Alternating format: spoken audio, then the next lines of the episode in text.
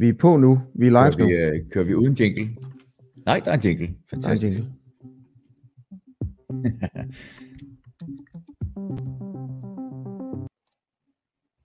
Nu er der ikke nogen jingle mere. Eller hvad?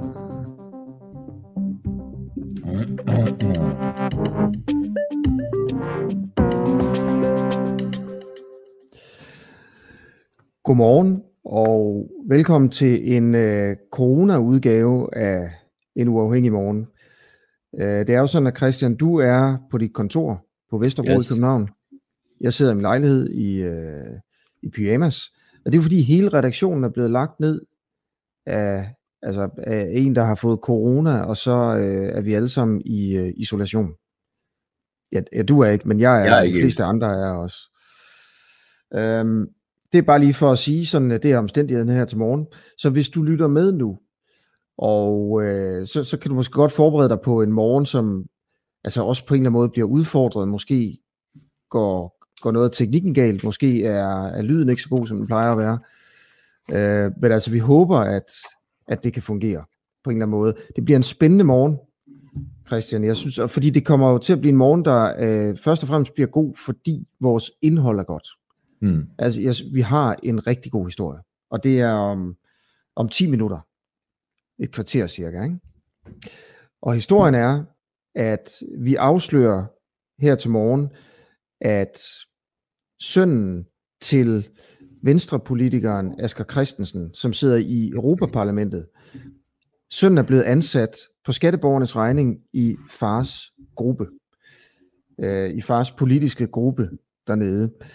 Og De Radikale i Europaparlamentet, Karen Melchior, medlemmet fra De Radikale, kritiserer det her, synes det er forkert, og hun siger, hun har snakket med nogen i gruppen, i sekretariatet, som har sagt til hende, at sønnen er blevet ansat på foranledning af Venstre og faren. Og hele det interview, det kan man høre om 10 minutter, 10-20 minutter her i En Uafhængig Morgen. Det er en bombe, altså under Asger Christensen for Venstre. Fordi der er jo regler mod at ansætte altså sine egne familiemedlemmer på skatteborgernes regning. Ja, det vi prøver at finde ud af i det interview, det er, om det har kørt efter bogen, ikke? Eller om han er blevet klemt ind. Udenom alle andre, ikke? Jo. Og Christian, er du klar til dagens udsendelse der fra kontoret? Det kan du tro, jeg er. Okay. Jamen, så lad os da bare komme i sving. Man kan faktisk også som sædvanligt skrive en sms ind til 1245. Man kan også, som man plejer, skrive på Facebook, hvor man også kan følge med. Det ser lidt anderledes ud, end det plejer. Og jeg synes da bare, vi skal starte med den første gæst, Jonathan. Godmorgen. Godmorgen. Jeg skal lige få præsenteret ordentligt. Og det er Jonathan her, hvor jeg lige skal... Schacht Halling Nielsen. Du er Hvideruslands ekspert. Og vi har ringet til dig, fordi den regeringskritiske Roman Pratasevich, udtaler det rigtigt? Meget tæt på i hvert fald. Okay. Pratasevich. En gang til. Pratasevich. Ja, man udtaler ikke ordet. Nej, okay. Nå, men han sad simpelthen i et Ryanair-fly, et almindeligt passagerfly, som pludselig blev beordret ned, taget ud af sin rute og landede i Hviderusland, hvor han så blev anholdt og smidt i hviderussisk fængsel. Og hvad hedder det? Det gode spørgsmål er så, hvad sker der med ham? Kan du sige noget om det? Vi ved jo i hvert fald lidt, fordi han dukkede op i en video på Statstv. Statstv har sådan en tendens til i Belarus at sende sådan nogle videoer af folk, der er anklaget for diverse forbrydelser, hvor de hårdt forslåede dukker op i en tv-udsendelse og bekender deres synder. Og han dukkede op i en udsendelse, hvor han sagde, at de behandlede ham godt, og han jo i øvrigt havde begået denne og helt kriminelle handling, og han var tydeligt forslået, han havde kvælningsmærker på halsen. Han sidder i det, der hedder fængsel nummer 1 i Minsk, som er et berygtet torturfængsel. Også der Belarus' dødsgang er, og den er han meget bange for at havne på, fordi han står på en officiel terroristliste i Belarus. Så han sidder i det fængsel, hvor den dødsgang er? Mm. Vi skal også lige sige, at altså, han er jo en kritisk journalist, som er en torn i øjet på ham der, diktatoren Lukashenko. Mm. Og det er jo så derfor, han blev anholdt her. Hvordan kan det være, at de viser ham frem med kvælningsmærker på halsen? Altså, vil de ikke prøve at skjule, at de banker deres fanger? Altså, de har prøvet at give ham noget make-up på, tydeligt. Men der er ikke noget nyt i, at de banker deres fanger. Det er sådan set ikke engang nyt her efter det præsidentvalg, der var sidste år. Men man kan sige, at omfanget er stukket helt af. Altså siden valget sidste år har op mod 35.000 mennesker i et land med cirka 9,5 millioner indbyggere været arresteret. Og der er over 400 anerkendte politiske fanger i Belarus i øjeblikket.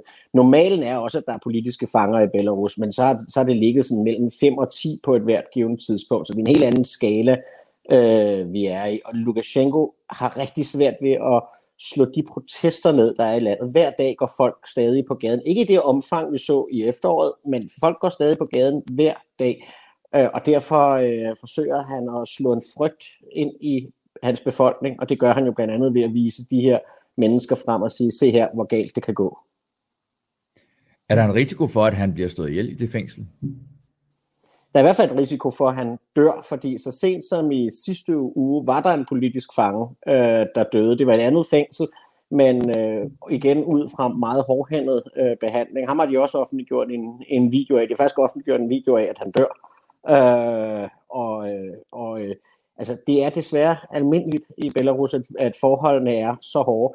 Man har gjort det i belarusiske fængsler, at politiske fanger er blevet markeret med særlige mærker og bånd, for at skille dem ud fra de andre fanger, og for at signalere, at dem er der ligesom fri jagt på internt i fængslerne.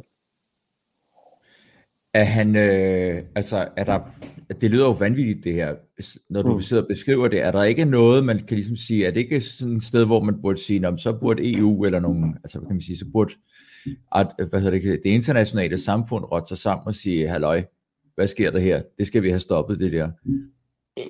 Helt enig, altså. Det er jo så også der, hvor jeg selv har nogle holdninger til det. EU har gennemført 3 sanktionspakker siden valget i august. Den seneste blev gennemført den 17. december. Så har der jo ligesom været en lang periode, hvor EU ikke har handlet og ikke har skruet op for presset. Amerikanerne har faktisk skruet op for presset i den periode. Den nye Biden-administration har gennemført nye sanktioner, blandt andet mod et stort olieraffinaderi i Belarus, så man rammer Lukashenko på økonomien, og derfor også på hans evne til at finansiere et stort sikkerhedsapparat. Det er så det, EU har diskuteret her i weekenden i forbindelse med det her EU-topmøde, og er kommet frem og siger, ja, der kommer økonomiske sanktioner, ja, vi skruer op for listen over folk, der ikke kan rejse fra Belarus og ind i EU, og i øvrigt laver vi også, fordi det her var en flykapring, en sanktion mod lufttrafikken, fra og over Belarus, altså så europæiske selskaber ikke flyver over Belarus, og så belarusiske selskaber ikke kan flyve over EU-lande. Hvor hårdt rammer det, sådan en mand som Lukashenko?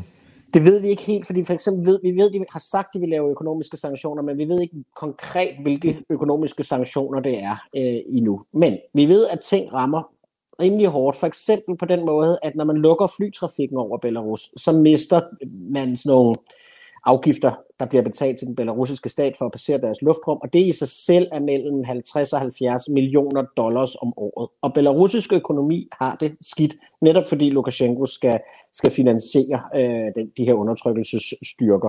For nylig så fejrede man den 9. maj, som er sådan ligesom den store markering af befrielsen efter 2. verdenskrig, og der er det almindeligt, at veteranerne får en lille kontant bonus af staten som tak for hjælpen.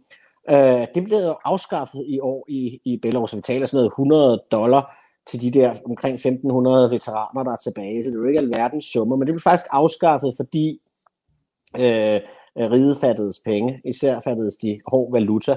Så kan man sige, så pressede oppositionen, der må begynde at samle ind privat, og det kunne Lukashenko jo ikke se på, så han pålagde bankerne at finde pengene, men bare for at sige, det er det, de sidder og ruder rundt i for at finde valuta, så de kan relativt hurtigt blive ramt. Og vi så også straks, da sanktionerne blev bebudet, at der var en konsekvens. De belarusiske statsobligationer faldt i værdi, så det er måske i virkeligheden det, der kan være værktøjet til at skabe en forandring i Belarus. Den her regeringskritiske journalist Roman Pratasevich, er han, du ved, hvis han sidder nu i det der fængsel, han har tydeligvis fået tortur, han har, været ude og sige, at jamen, alt er godt her, jeg bliver behandlet pænt og så videre. Hvordan, altså hvad er hans udsigter til, altså er der nogen som helst chance for, at han kan komme ud af det fængsel igen?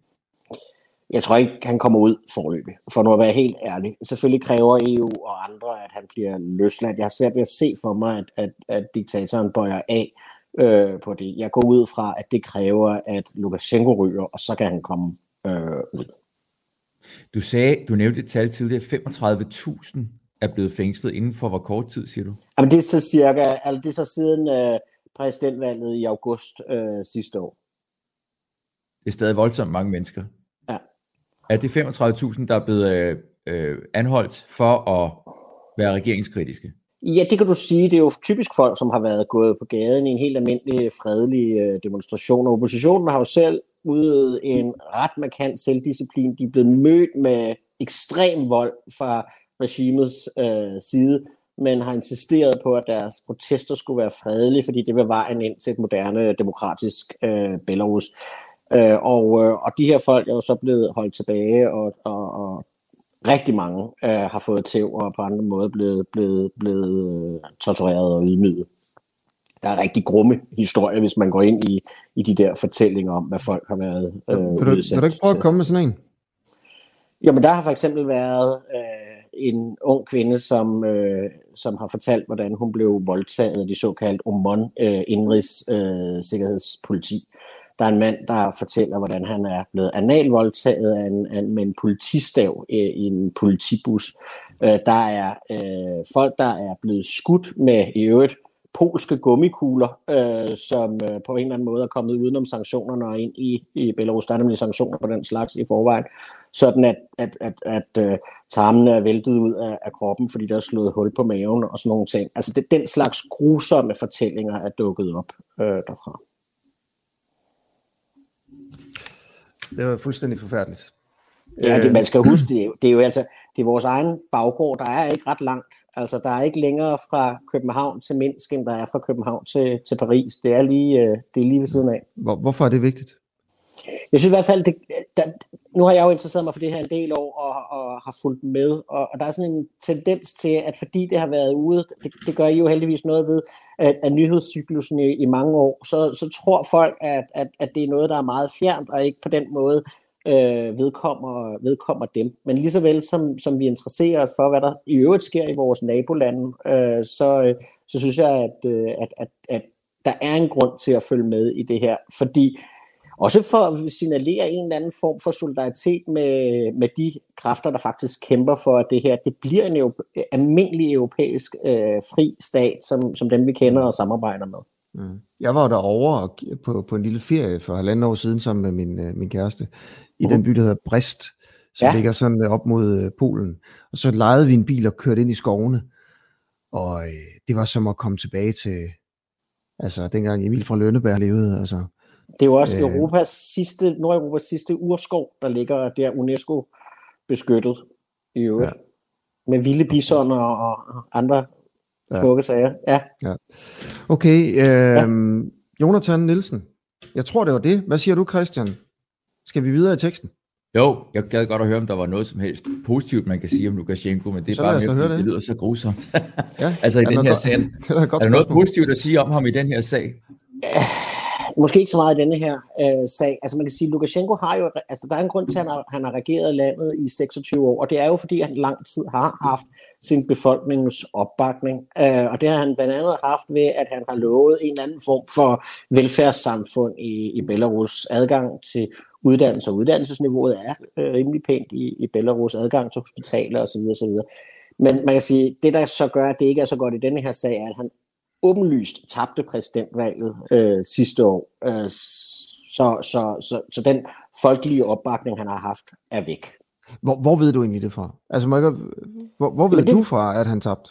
Jamen, det ved jeg, fordi at de snød med resultatet og meldte offentligt ud, at han havde fået lidt over 80%. Men en del af de lokale valgkommissioner sad der faktisk gode folk, som via forskellige platforme, sociale platforme, delte de officielle valgprotokoller fra deres valgsted.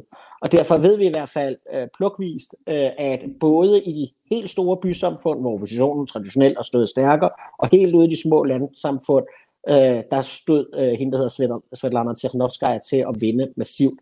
Derudover blev der lavet en IT-platform, der hed Golos, det betyder stemme, hvor folk simpelthen tog billeder af deres stemmesedler og lagde op, og over 1 million mennesker lagde deres stemmesedler op. Så vi ved, at alle de indikatorer, vi har, de viser, at Lukashenko tabte, og han tabte stort. Okay. Tusind tak, fordi du ville være med, Jonathan. Det var en fornøjelse. Ja, tak for det. Tak for det.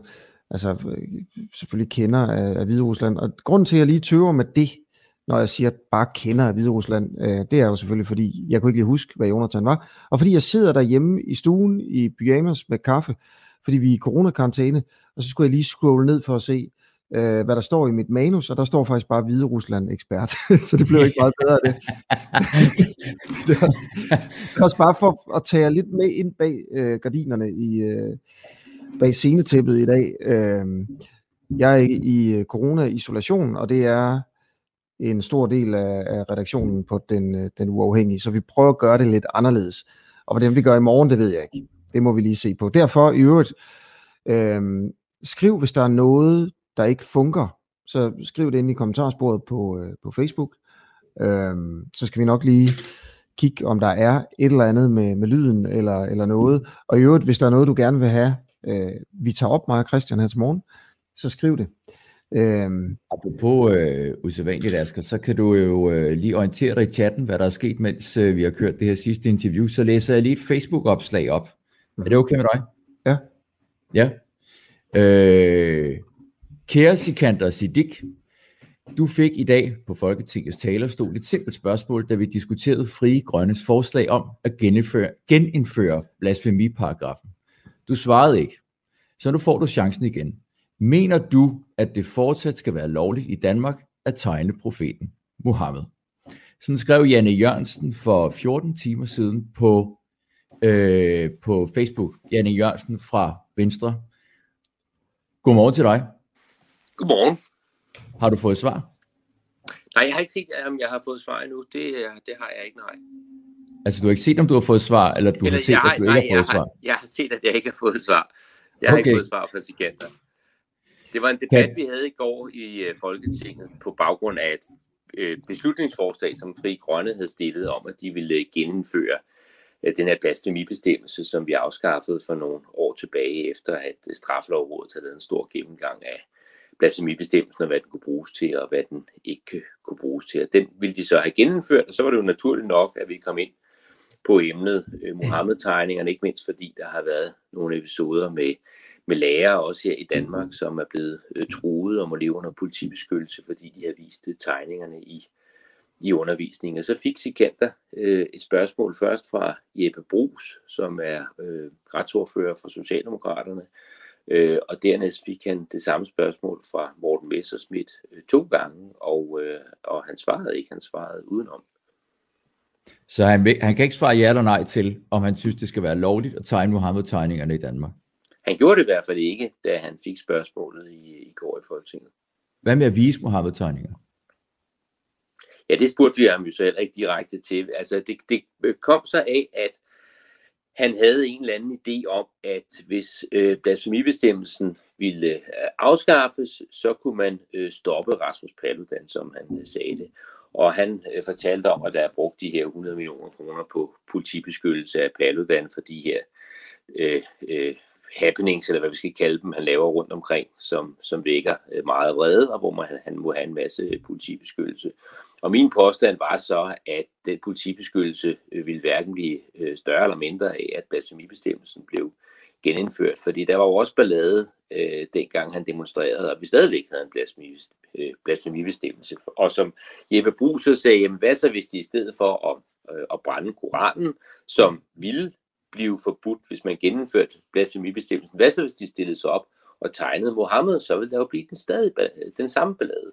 Og det var så der, hvor han fik spørgsmål, om han så ville mente, det skulle være tilladt at tegne Mohammed, og så sagde han noget i retning af, at jamen, altså, han havde taget afstand fra Mohammed-tegningerne, og det gjorde han fortsat, men han ville ikke svare på, om det skulle være tilladt at lave dem. Hvorfor er det vigtigt, at Sikandar Siddique fra Frie Grønne svarer ja eller nej til, om det skal være lovligt at tegne Mohammed-tegningerne i Danmark? Jeg synes, det er ekstremt vigtigt, fordi når vi har en debat om blasfemi, så må man jo også gå ud fra, at vi kan få afklaret, jamen altså, hvor mener man så, at grænsen for ytringsfrihed skal gå? Altså det er jo de her spørgsmål, skal vi beskytte mennesker, eller skal vi beskytte guder? Og det er jo en ret væsentlig sondring.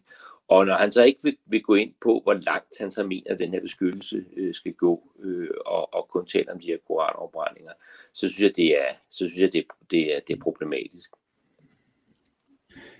Der er jo godt gang i den på din tråd der på Facebook, og der er jo folk, der skriver, at det er jo lige meget med den blasfemiparagraf, fordi man måtte jo gerne tegne Mohammed-tegningerne alligevel.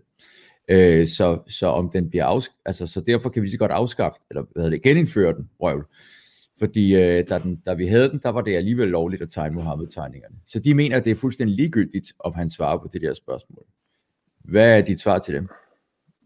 Jamen, det er ikke ligegyldigt, fordi der er kræfter i Danmark, som mener, at det skal være ulovligt at tegne Mohammed-tegningerne. Det er den største udenrigspolitiske krise, vi har haft i Danmark, vel i virkeligheden nogensinde. Altså ambassader rundt omkring i verden blev sat i brand. Der er en Kurt Westergaard er blevet forsøgt dræbt. Lars Hedegaard forsøgt dræbt, fordi han har hostet arrangement med den svenske Mohammed-tegner Lars Vilk. Så det er et kæmpe emne i Danmark. Og når du så har en folketingspolitiker, der ikke vil tage stilling til, om han mener, det skal være lovligt eller ej, når han selv har initieret en debat om blasfemibestemmelsen, der mener jeg simpelthen, at han skylder os alle sammen et svar, og et klart svar. Hvad vil du gøre for at få det? Jamen altså, nu må vi jo sende ham en rykker på et tidspunkt. Altså han kan ikke, nu er jeg ikke selv nødvendigvis på sociale medier alle vågne timer, så det er fair nok, hvis han ikke får svaret med det samme, men jeg har tagget ham behørigt, og vil også sende ham en mail og skrive, at jeg ser frem til at få hans svar, så må vi se, hvad hans reaktion bliver. Okay. Vi prøver selvfølgelig også at få fat i ham her. Asger, har du nogle spørgsmål? Nej, jeg vil bare sige til Jan, at så det kan være, at han kunne lytte med her. Det kan jo være, at han kommer med her i løbet af timen, eller i morgen, ikke? Held og lykke. Tak for det, Jan. Tak. Ja, og det var altså Jan E. Jørgensen fra Venstre, der lige hurtigt var med her. Det vidste jeg jo ikke, Christian, for eksempel, at han var med. Det var også lige en hurtig beslutning, der blev taget. Ja, okay. Hvor bliver sådan nogle beslutninger taget hen? Hvorfor er jeg ikke med i dem? Det er fordi, at vi er nogen, der følger med på chatten. Ja, vi har vores afsløring lige om 2 minutter. Ja. Dagens afsløring, og vi har interview med hovedpersonen og den anden hovedperson. En ret vild historie, synes vi selv. Interessant. Spørgsmålet er, om der findes nepotisme i Europaparlamentet blandt de danske venstrefolk. Man kan også, hvis man synes, det her det er vigtigt, så kan man på et tidspunkt gå ind på vores Facebook-side og dele det lille korte videoklip, vi har lagt op med, hvor sagen bliver forklaret kort. Og det er altså Den Uafhængiges Facebook-side. Bare lige for at nævne også en af morgens store historier, inden vi kommer til det, og det er jo selvfølgelig det her med, at de kriminelle udlændinge, som er blevet udvist ved dom, de skal ikke bo på Langeland alligevel. Langelænderne, de fik jo ligesom forpurret det her, og Tesfaye, han har bakket, og hvor de nu skal bo, det er der ingen, der ved.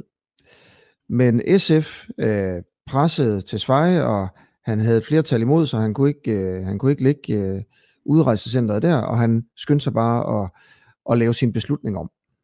Og det ser jo altså ret dårligt ud for Tesfaye, fordi jeg tror, der er mange, der tænker, at Tesfaye han er en dygtig mand.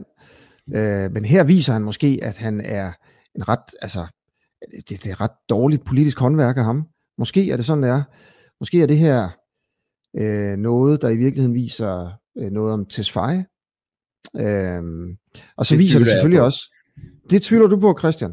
Ja, det tvivler jeg på. Hvorfor?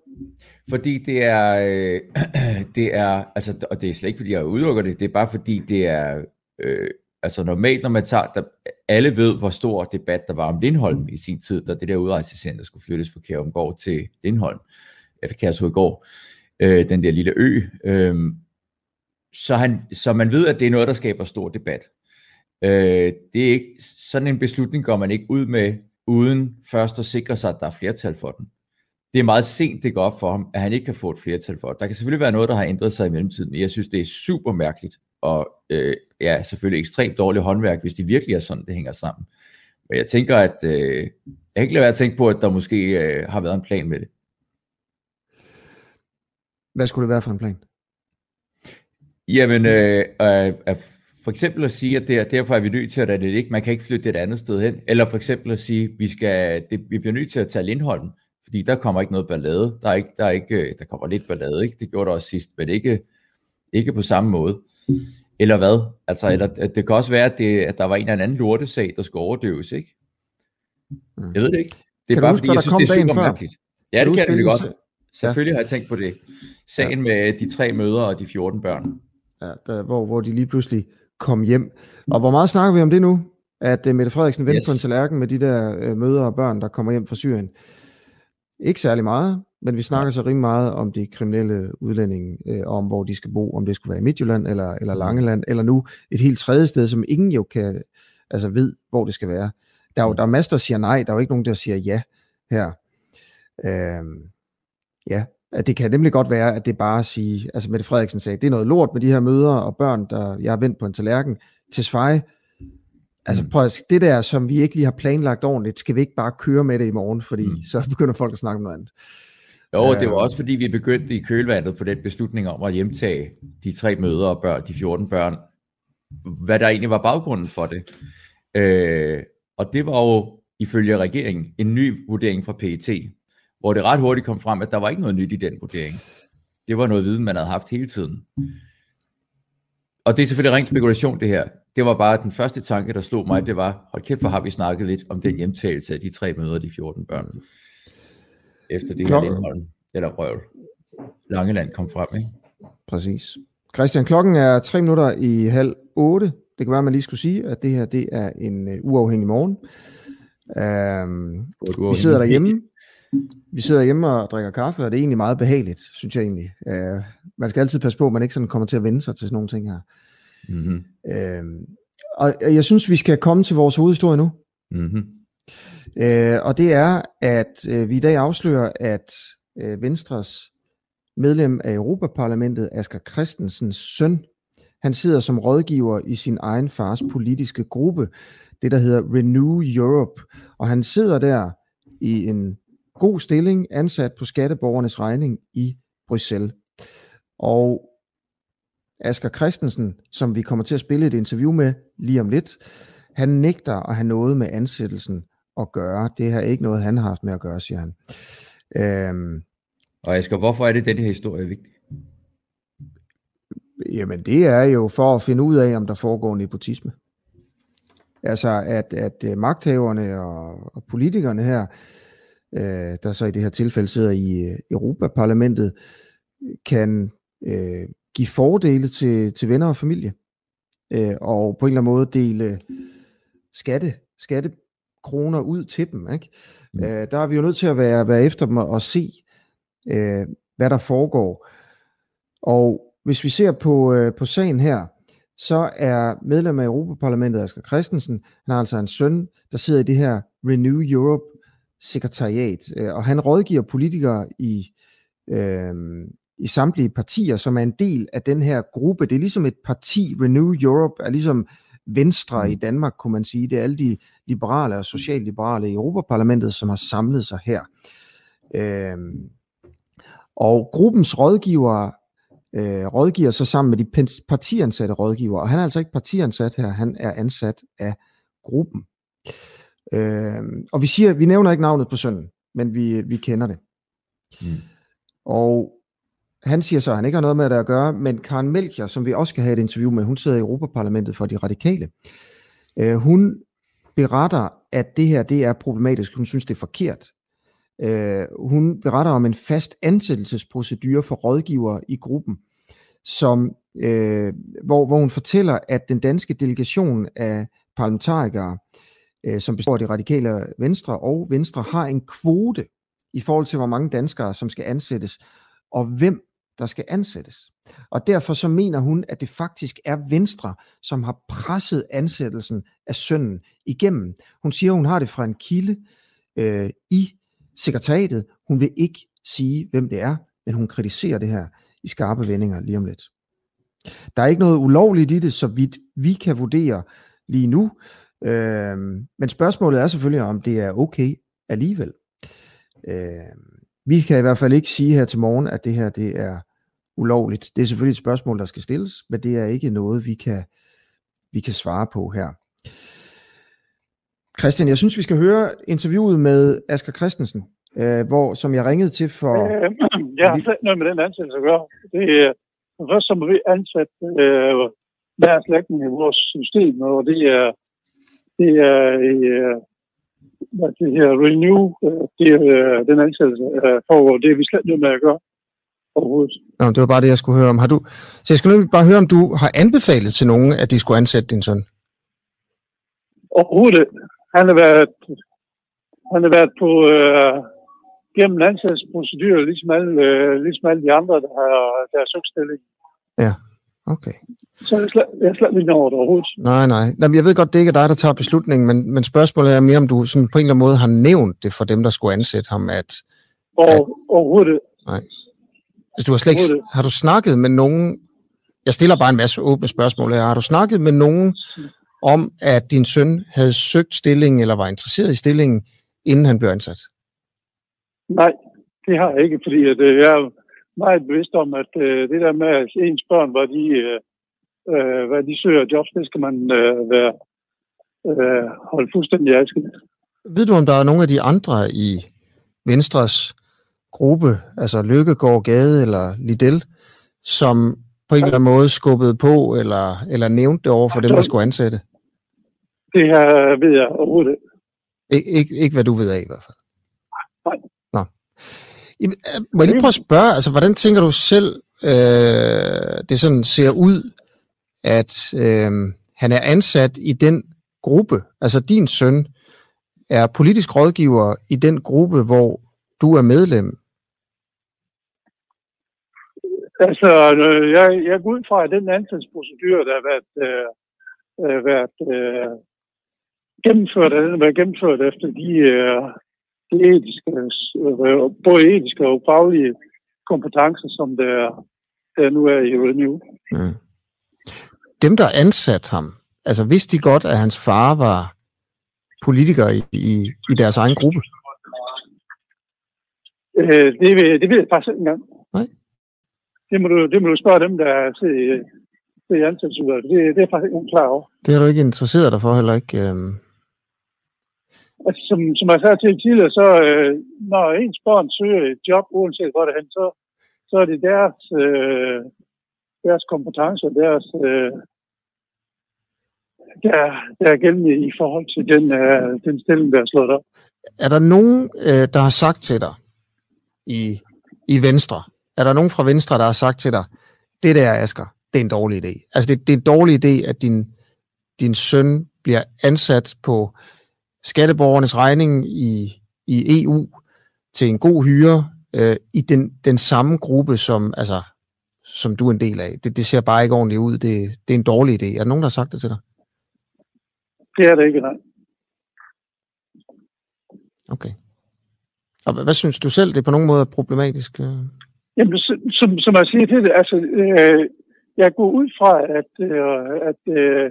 alle de, der var til den jobsamtale, de har været igennem en ansættelsesprocedure, som har gjort, at de bedst kvalificerede, de er gået igennem nåleøjet.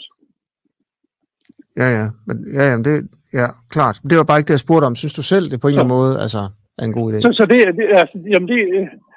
altså, jeg går ud fra, at de, der er ansat, de har gået igennem den proces, som enhver i en jeg synes, et job kommer igennem, og at de er blevet valgt ud fra de kvalifikationer og kompetencer, som pågældende har. Ja, men hvad synes du selv om det der med, at... Jamen, som jeg siger, de behøver med at sige, at gå ud fra, at personer, der er blevet valgt til den stilling, har været igennem den procedure og den proces, som gør, at personen er blevet ansat ud for de kvalifikationer. Ja. Er det træls opkald at få det her? Jamen, altså, jeg har rigtig mange gode opkald, og det her det er også en af dem. Okay. Jamen, Okay, jeg tror ikke rigtigt, jeg kan komme det nærmere. Jeg synes ikke rigtigt, jeg har flere spørgsmål. Nej, men jeg skal høre, hvor ringer du fra? Den Uafhængige. Hvad er det for en? Jeg er helt blank. Ja, det kan jeg godt forstå. Det er et lille bitte medie, det er en morgenradio, som sender hver morgen mellem 7 og 8, som gerne vil lave kritisk journalistik med magthavere. Ja. Og vi sender så på...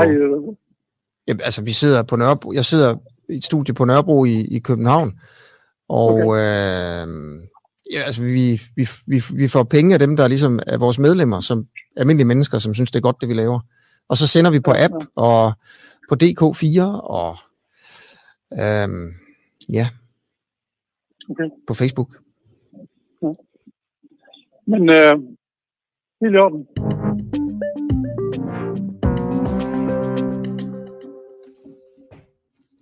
Ja, her var det altså interviewet med Asger Christensen, som var optaget for en lille uge siden. Og spørgsmålet er jo selvfølgelig, om det er forkert, at Asger Christensens søn er ansat på skatteborgernes regning som politisk rådgiver af den gruppe, som Asger Christensen er en del af i Bruxelles. Vi får at vide fra Karen Melchior, det radikale medlem, som er en del af den samme gruppe, at det er sådan, at de politiske partier har sådan en kvote af folk, som de kan kræve at få ansat. Og så kan venstrefolkene fra Danmark for eksempel sige, vi skal have ansat 5 politiske rådgivere på gruppens regning, altså på EU's regning, og det skal være den og den og den, og så er det sådan, det kører uofficielt. Så får man ligesom, så har man den kvote, og så kan man sige, at det skal være den person, den person, den person, den person. Og det er det, Karen Melchior siger. Asger Christensens søn, han var en del af det. Altså, hun siger, at hvis sekretariatet i Europaparlamentet selv skulle kunne bestemme, så ville de ikke have taget Asger Christensens søn. Men det blev ligesom presset igennem. Og det siger hun har fra en kilde inde i sekretariatet. Hun vil ikke sige hvem. Det er historien her til morgen. Og er det så et problem? Det er jo op til debat jo. Og der kan man blande sig ind på Facebook. Man kan også skrive en sms 1245. Og så skrive DUAH, DUAH først. Og så skriv sms'en, altså 1245. Mellemrum DUAH, DUAH. Og så skriv kommentaren, er det her egentlig et problem? Vi vælger simpelthen at lægge det frem. Vi er klar over, at der er andre medier, der har jagtet den her historie og ikke har bragt den. Det er ikke sådan, vi gør. Vi lægger det frem, vi fortæller historien, og så må man jo så tage stilling til virkeligheden her. Og det vi hører, det er også, at det er noget, der bliver diskuteret i Bruxelles lige nu. Men det er altså, det har ikke været fremme, det har ikke været i offentligheden, det har ikke været i medierne før her til morgen. At det er radikales Karen Melchior, der har startet den diskussion i EU? Eller hvorfor bliver det diskuteret? Ved du det? Jeg ved faktisk ikke, hvem der har startet det. Jeg ved ikke, hvem der starter diskussionen. Jeg har hørt noget om det, men det er jeg sgu for usikker på til, at jeg siger videre. Jeg er ikke sikker på, at det er Karen Melchior. Okay, men Christian, hvad siger du til, at vi prøver at høre interviewet med Karen Melchior nu her? Ja, absolut. Er du med på det, så skal jeg lade mig præsentere hende så. Du sidder og venter. Det er altså medlem af Europaparlamentet for De Radikale, Karen Melchior, som vi har ringet til, som kritiserer, at Asger Christensens søn er ansat i Venstre. Det stiller Asger Christensens søn i en rigtig uheldig situation. hvor man kan bringe hans kvalifikationer i tvivl, fordi at han har et så nært familieforhold med hans far, som er politiker i parlamentet. Og jeg har undersøgt, at det ikke er en direkte omgåelse, eller det ikke er direkte i modstrid med parlamentets regler. Jeg synes, at det er betænkeligt, at man sørger for en ansættelse af familiemedlemmer i ens eget politiske gruppe. Fordi det kan bringe familiemedlemmers kvalifikationer i tvivl. Vi har regler, som forbyder, at vi ansætter familiemedlemmer direkte som assistenter. Princippet er der ligesom regler for, når man ansætter folk direkte, at man ikke må ansætte ens familiemedlemmer. Når det så gør sådan lidt via sekretariatet, så er det ikke direkte imod parlamentets regler, men jeg synes stadigvæk, det er meget problematisk. Da det er sådan lidt følsomt, har jeg ikke talt direkte med Asger om det, men jeg har nævnt over for min egen delegation. Hvordan følsomt? Fordi at det er hans søn, og fordi at jeg har en idé om, at det er noget, som Venstre har bedt sekretariatet om og få ansat den her person. Og at det synes jeg er problematisk. Hvor har du fået den idé fra? Der er ligesom nogle kvoter for, hvem der er ansat i Renew, som er den liberale gruppes sekretariat, som går efter nationale delegationer. Og vi kan så få ansat folk, som enten er politisk eller politisk affilieret med os, eller har kendskab til vores politiske holdninger eller forhold i Danmark, sådan så at Danmark og Venstre og Radikale er repræsenteret i gruppens sekretariat. Og der kommer vi med nogle anbefalinger til, hvem det er, vi mener, som sekretariatet skal ansætte. Den kvote Venstre har til ansættelser som politiske rådgivere, der er Asger Christensens søn røget med i den ansættelseskvote, eller hvad? Det er mit indtryk, ja. Og hvor har du det indtryk fra? Jamen, det har jeg fra mit kendskab til, hvordan ansættelserne i sekretariatet for Renew foregår i forhold til folk fra Danmark eller folk, som har et politisk link til de partier, som er en del af Renew. Er der nogen, der har sagt det til dig? Ikke direkte, men jeg har haft samtaler med folk i sekretariatet. Som siger hvad? Som siger, at det ikke var noget, de ville have valgt at gøre, hvis de havde kunnet afgøre det. Og hvad var det for nogle folk i sekretariatet? Hvad var det for nogle stillinger, de havde? Det har jeg ikke lyst til at komme ind på, for at ikke udsætte dem for ballade. Altså, ved du, hvad de andre i Venstre mener om sagen? Nej, det gør jeg ikke. Men det er jo selvfølgelig også måske en svær sag at tage stilling til, hvis det ikke handler om en selv, og hvis det er sådan, at det ikke er i klokkeklar strid med reglerne, og man ved ikke helt, hvad der er op og ned. Jo, men en ting er, hvad der er i klokkeklar strid med reglerne. Noget andet er, hvad man synes vil se godt ud, hvis det ender på forsiden af Ekstrabladet, eller i morgenradioen hos Den Uafhængige. Og synes man, at det er noget, man kan forsvare. Og der er jeg nok over i den lejr, som synes, at selvom det ikke er i direkte modstrid med reglerne, så synes jeg, det er problematisk, og så problematisk, som man ikke burde have gjort det. Ja, det var altså historien her til morgen, som jo altså er, at venstremanden Asger Christensens søn er blevet ansat, ifølge Karen Melchior fra De Radikale, direkte foranledning af venstrepolitikerne i Europaparlamentet. Sønnen sidder altså for skatteborgernes regning og burde blive udvalgt ud fra objektive kriterier. Men Karen Melchior mener altså at vide, at sønnen ikke er kvalificeret nok, og hvis det havde været op til sekretariatsfolkene, så var han ikke blevet ansat. Og det er en sag, der deler lytterne lidt. Der er nogen, der siger, at det er ikke ulovligt, så er der altså ikke nogen historie. Og så er der andre, der siger, at han lyder som en, der er blevet taget med fingrene ned i kagedåsen. Ja. Til det der med, om ting ikke er ulovligt, der vil jeg godt sige til de lyttere, der siger det her, det synes jeg simpelthen bare er en helt forkert måde at tænke på. Altså, fordi hvis man nu finder et problem i samfundet, som er forkert, men lovligt. Skal man så ikke fortælle om det? Det kan jo være, der er jo to muligheder så. 1, det er ikke et problem. Eller 2, loven er ikke god nok. Altså hvis man finder ud af, at folk gør noget, som på en eller anden måde skader andre mennesker. Men der er ikke lavet en lov mod det.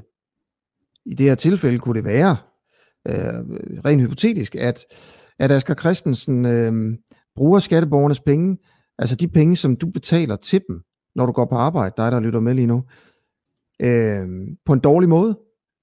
Mm. Altså han har en super stor forpligtelse til at forvalte de penge, vi betror ham, på en måde, som er mest effektiv, som arbejder bedst for os.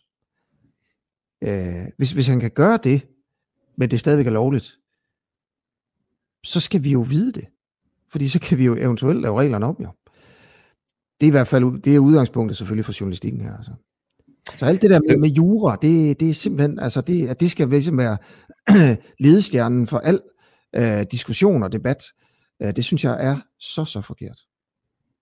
Så var der før meget debat om skat, der ville være stendød, hvis det kun handlede om, hvad der var ulovligt. Skriv ind på 1245 DUAH, mellemrum, og så din besked eller dit budskab eller dit spørgsmål til mig eller Asger eller nogle af de kilder, vi har haft igennem. Ja. Man kan også lige gå ind på Facebook og finde det kortklip med Asger Christensen og Karen Melchior, hvis man har lyst til at høre det igen. Det er ikke det seneste klip, der er lagt op på vores Facebook-side. Det er det næst seneste. Det kommer op her cirka kl. 6 i morges. Der er nyt i sagen i morgen. Vi har noget nyt, vi fortæller i morgen. Nu skal vi til en helt anden historie. I går der spurgte vi, om det var for let at komme gennem pædagogstudiet uden at engagere sig. Er der simpelthen for meget slendrian på for eksempel pædagogstudiet? Er det faglige niveau for lavt? Stiller vi ikke krav nok til de unge, som er ved at tage en uddannelse? Vi havde en lytter i studiet, som var droppet ud af studiet, fordi han følte, han simpelthen spildt tiden. Vi fik eksempler fra lyttere eller fra elever, som gik på studiet. Sådan noget med, at man kunne i virkeligheden lade være med at lave særlig meget, og så ligesom bare altså, gå videre til det næste semester og det næste semester. I gruppearbejde, der kunne man bare hægte sig fast på ryggen af de andre, som så løb igennem studiet, og så kunne man bare hænge der, og så blive pædagog efter et stykke tid. Og nu skal vi videre med den historie, fordi det handler måske ikke kun om pædagoger det her, sådan er det måske også på læreruddannelsen. Og Anders, vil du præsentere den, Christian? Ja, fordi vi har faktisk en lærer, det var den lærer, der skrev ind i går, Anders, som du blev uddannet her sidste sommer, 2020, og du arbejder faktisk som lærer på en friskole. Men du har haft samme oplevelse af lærerstudiet. Kan du komme, hvad var det værste eksempel på det her, som du har oplevet? Altså det værste eksempel på et lavt engagement, du har oplevet på lærerstudiet? Ja, men jeg har egentlig oplevet mange forskellige oplevelser. Altså også som der blev sagt i går, det her med gruppearbejde, hvor man kan slække sig rigtig, rigtig langt igennem studiet. Hvad vil det sige? Også, jamen det vil sige, at ofte når du skal bestå sådan et modul af et fag, så kommer der en gruppearbejdsopgave, hvor du skal fremlægge et eller andet om det, du har læst. Og så får du nogen, som grundlæggende ikke dukker op til dit gruppearbejde, og så dukker de op på dagen, hvor der skal fremlægges, og bare står med i fremlæggelsen, og så kommer de igennem på det. Uden at sige noget? Ja, grundlæggende set. Og så spørger de, hvad skal jeg sige, eller fyre et eller andet af, og så kommer de igennem. Prøv lige, bare lige stop der. Vil det sige, at man kan gå fra det ene sådan modul til, altså bestå modulerne på læreruddannelsen, uden at kunne noget som helst? Ja, tæt på. Tæt på er det. Og selv hvis du ikke dukker op til de her gruppefremlæggelser, så får du en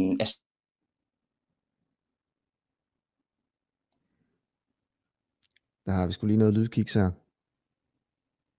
Eller noget netkiks. Den gik, så længe den gik, Christian. Ja. Det er måske. Klokken er... Der er 10 minutter tilbage i udsendelsen. Der er måske en anden. Jeg tror. Sker der noget. Okay. Ja. Anders, du forsvandt desværre, så vi Vi må lige tilbage til spørgsmålet igen. Ja. Asger spurgte om man kan gå fra, fordi du sagde, at man kan egentlig tage et modul, hvor der så er en afsluttende prøve, hvor man basically kan lade være at dukke op til gruppearbejdet, og så kan man stille sig op uden at sige noget, eller fremlægge noget, eller sådan rigtig deltage, eller måske lige spørge, hvad skal jeg sige? Og så egentlig komme igennem, er det rigtigt forstået, at man kan komme igennem et helt modul, uden faktisk at have engageret sig i undervisningen?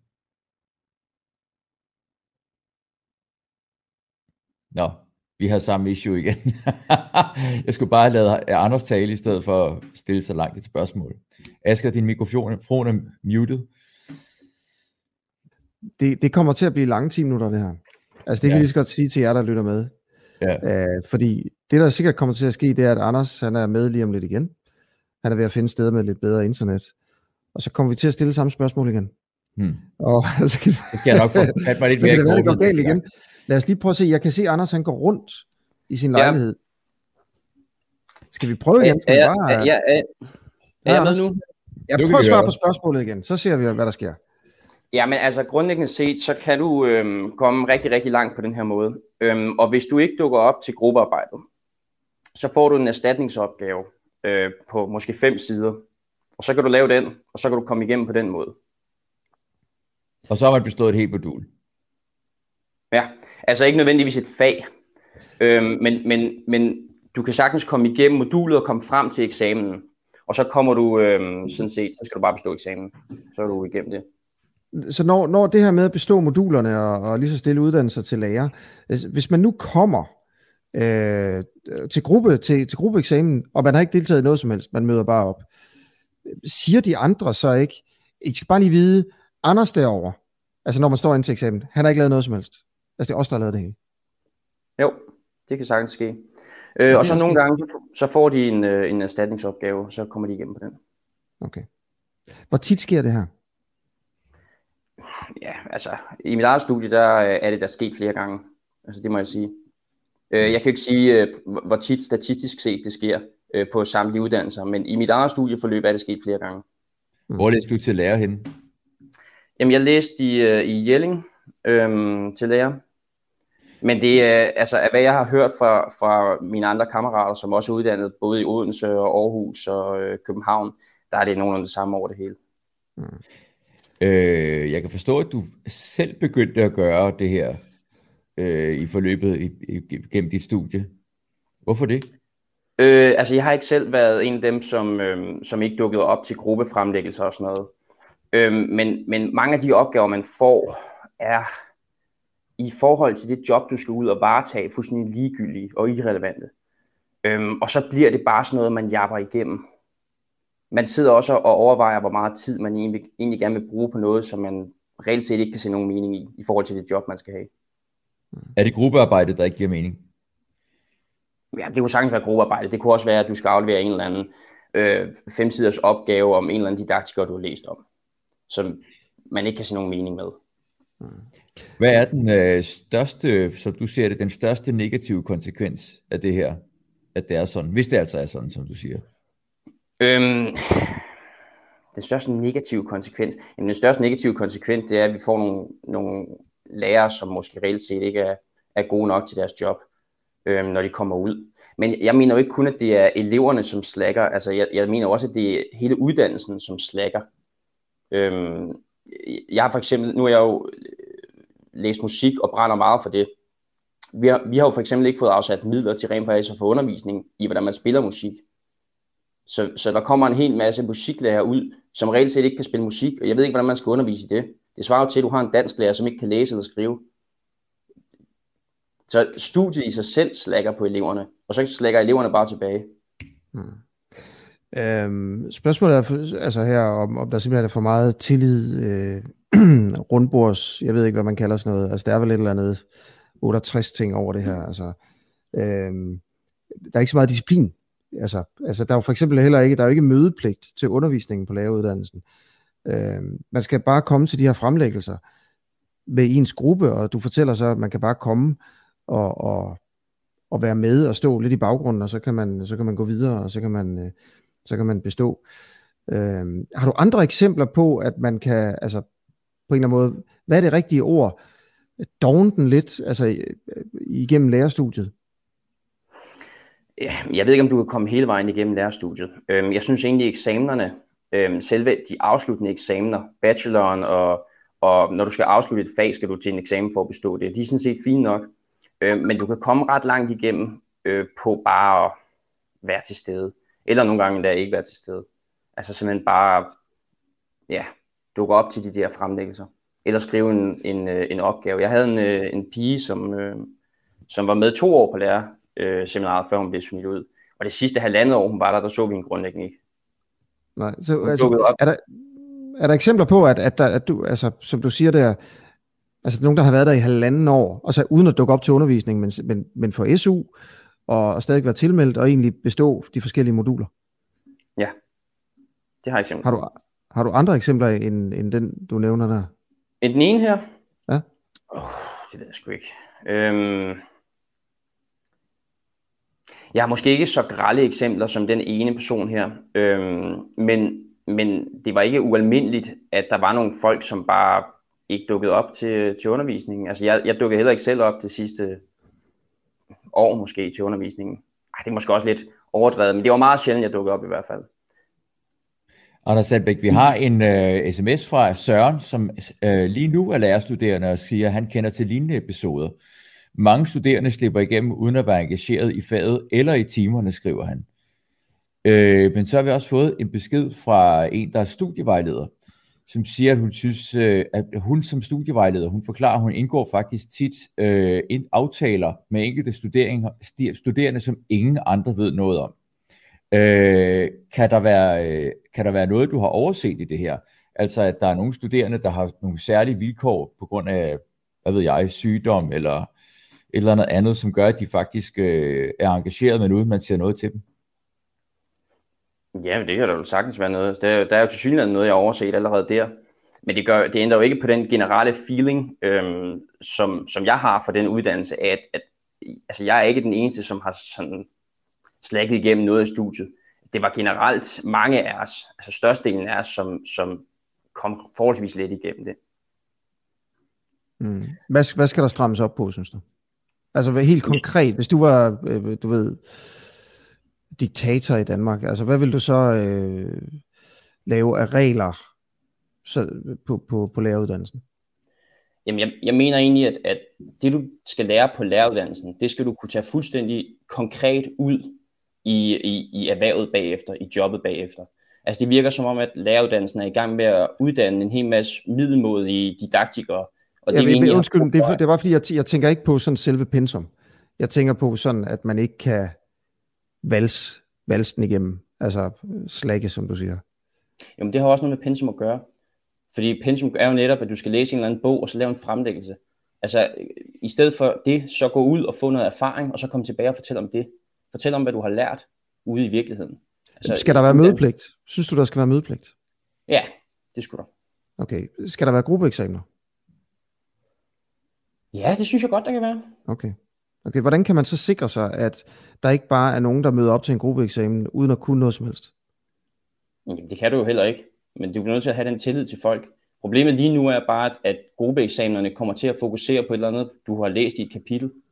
Og det kan alle sådan nogenlunde sjusse sig frem til. Du bliver nødt til at ændre strukturen på uddannelsen. Så det kommer til at handle om, hvilke konkrete ting vil du gøre, når du kommer ud som lærer.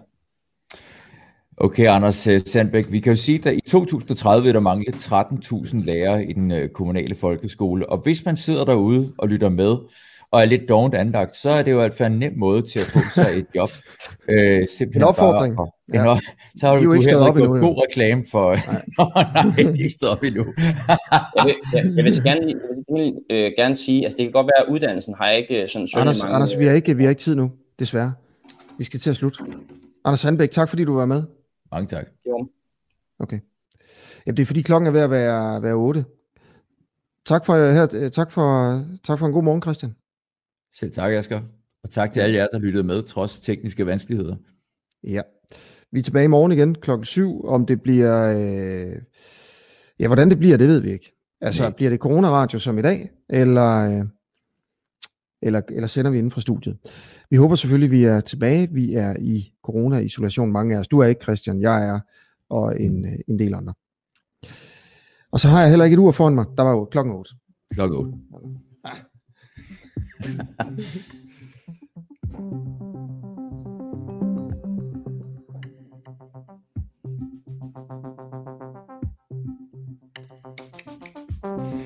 Okay, jeg slukker nu.